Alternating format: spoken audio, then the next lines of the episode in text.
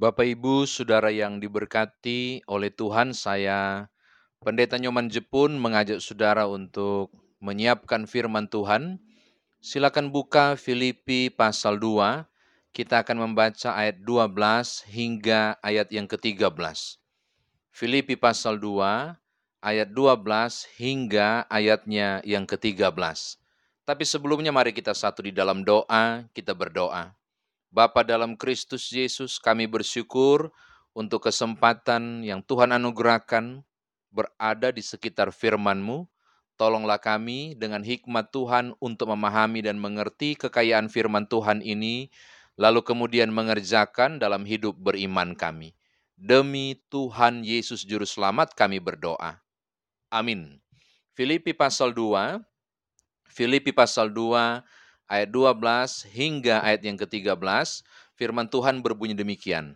Hai saudara-saudaraku yang kekasih, kamu senantiasa taat.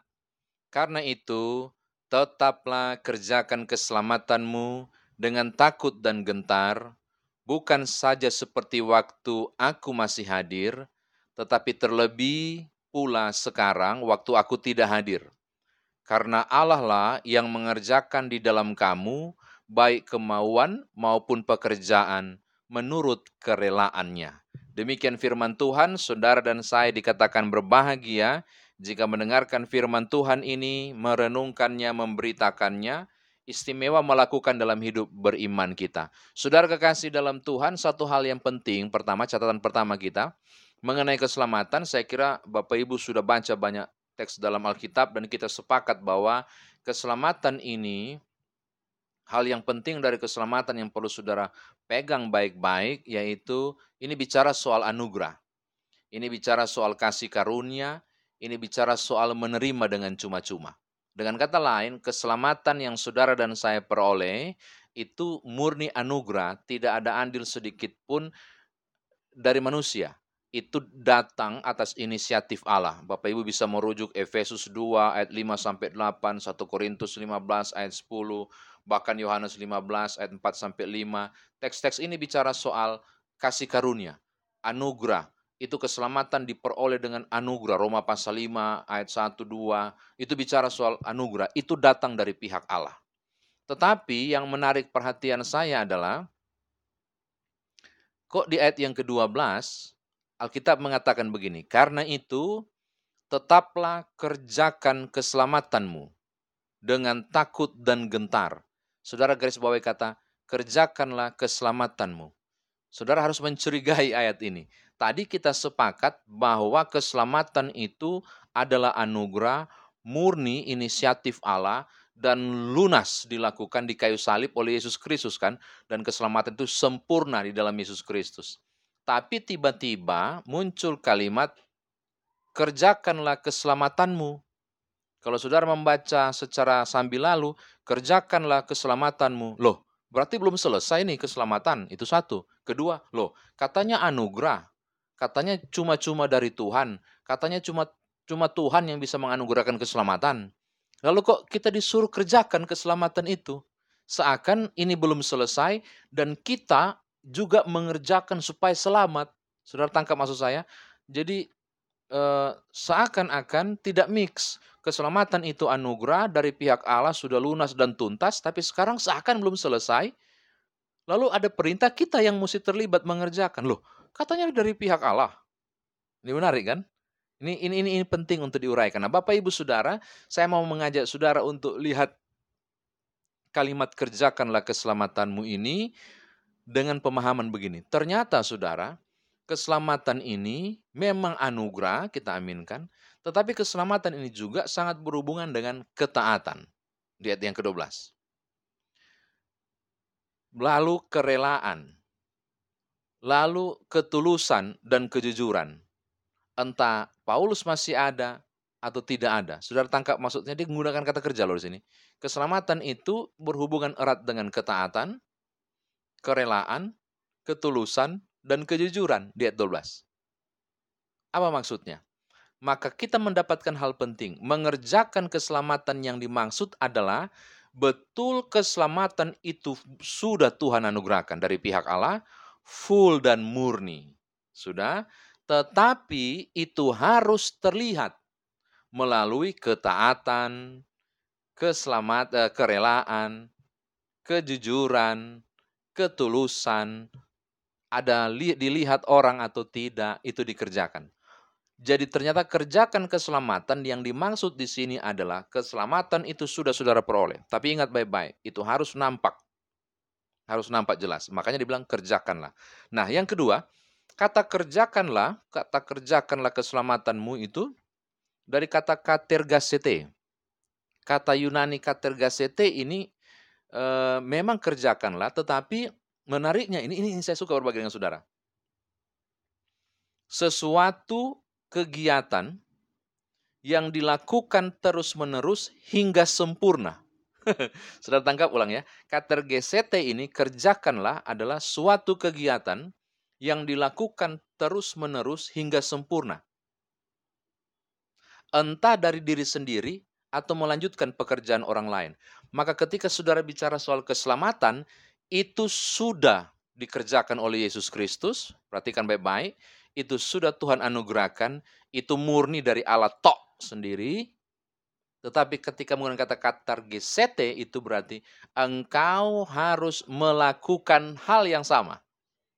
Sampai sempurna dalam dirimu, yaitu keselamatan itu terlihat sempurna dalam dirimu. Mengapa? Supaya orang bisa lihat benar taat orang ini. Supaya apa? Orang bisa lihat benar tulus dia. Supaya apa? Orang bisa lihat kerelaannya. Apa artinya? Keselamatan yang dia peroleh terlihat dari luar. Uh, itu hal yang pertama. Yang kedua, Bapak Ibu Saudara, kekasih dalam Tuhan, saya dapat akhirnya jalan keluarnya di ayat yang ke-13. Karena Allah lah yang mengerjakan di dalam kamu Keselamatan itu dia begini, Allah lah yang mengerjakan di dalam kamu. Bapak Ibu tahu kata me mengerjakan di dalam kamu, itu dia menggunakan ini Bapak Ibu, bukan kata GCT. Saya kaget, dia menggunakan istilah energion. Atau bahasa yang sering kali muncul, eh, energi. Atau kalau Bapak Ibu menggunakan bahasa istilah asing yang sudah Indonesia kan, sinergi.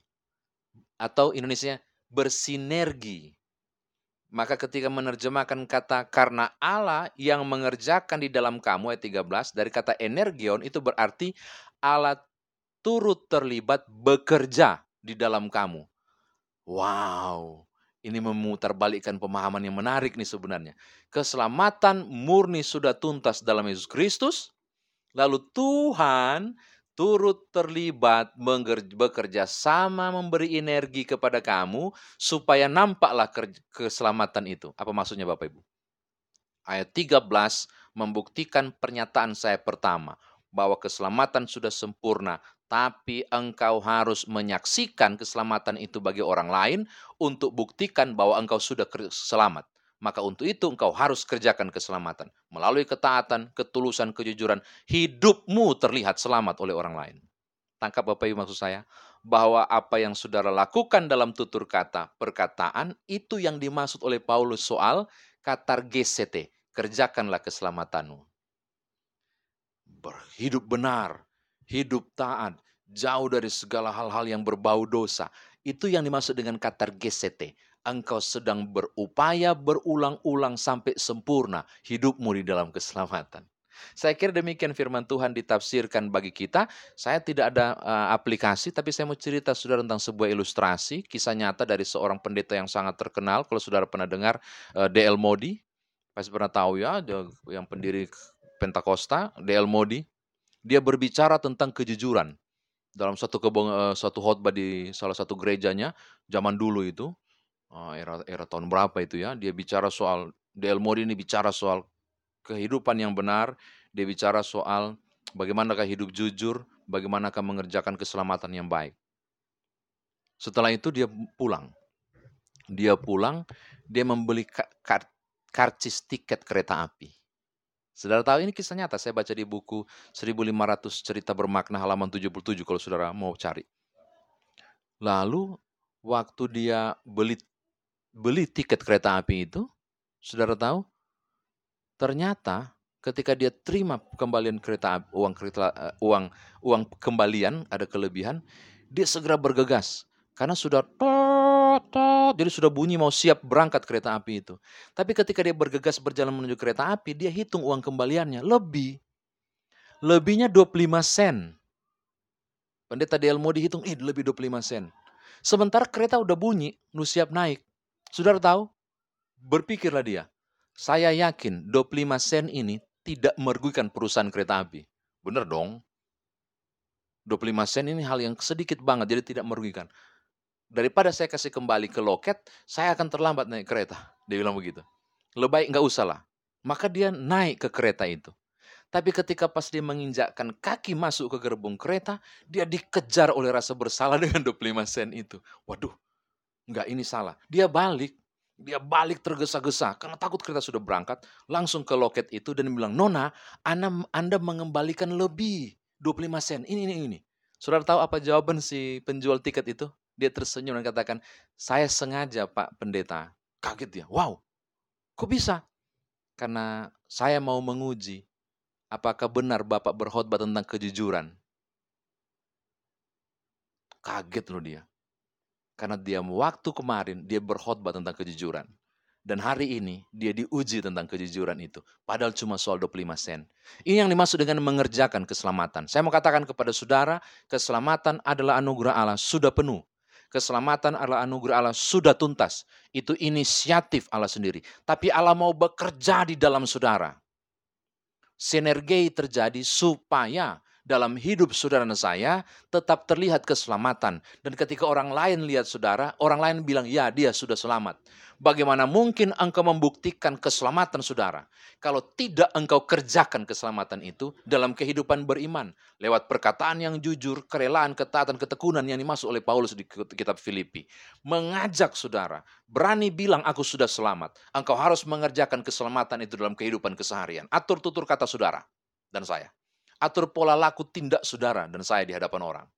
Buatlah, dinilai atau tidak, engkau tetap tulus dilihat atau tidak engkau tetap jujur. Itu yang disebut dengan kata GCT. Engkau sedang mengerjakan keselamatan. Memang engkau sudah selamat. Tapi bukti bahwa engkau sudah selamat adalah ketika engkau mengerjakan keselamatan itu. Dan orang melihat itu, wow, menjadi kesaksian. Oke, karena itu saya mau tutup firman Tuhan ini mengajak begini kepada Bapak Ibu. Saudara dan saya sudah selamat, itu sudah lunas. Tapi panggilan saudara adalah menunjukkan kepada orang lain tentang keselamatan itu. Melalui engkau mengerjakan keselamatan, bekerja sama dengan Allah di dalam diri saudara, supaya orang lain melihat kesaksian hidup saudara yang telah diselamatkan itu. Tuhan memberkati Bapak Ibu sekalian. Haleluya. Amin. Mari berdoa. Bapak syukur Tuhan telah mengizinkan kami untuk boleh menikmati firman Tuhan pada kesempatan ini. Berkatilah setiap kami agar kami boleh memahami dan mengerti, lalu mengerjakan keselamatan dalam kehidupan beriman kami. Hamba menyerahkan biarlah semua kehidupan yang kami alami di tiap-tiap hari, kami boleh menjadi teladan. Kami boleh menunjukkan kepada orang luar di mana pun berada, bahwa hidup kami telah diselamatkan. Dan lewat itu, perbuatan yang nyata kami nampakkan, itu menjadi kesaksian bagi hormat dan kemuliaan nama Tuhan. Terpujilah namamu, ini doa kami, ini mohon hati kami. Demi Tuhan Yesus Juru Selamat, kami berdoa. Haleluya. Amin.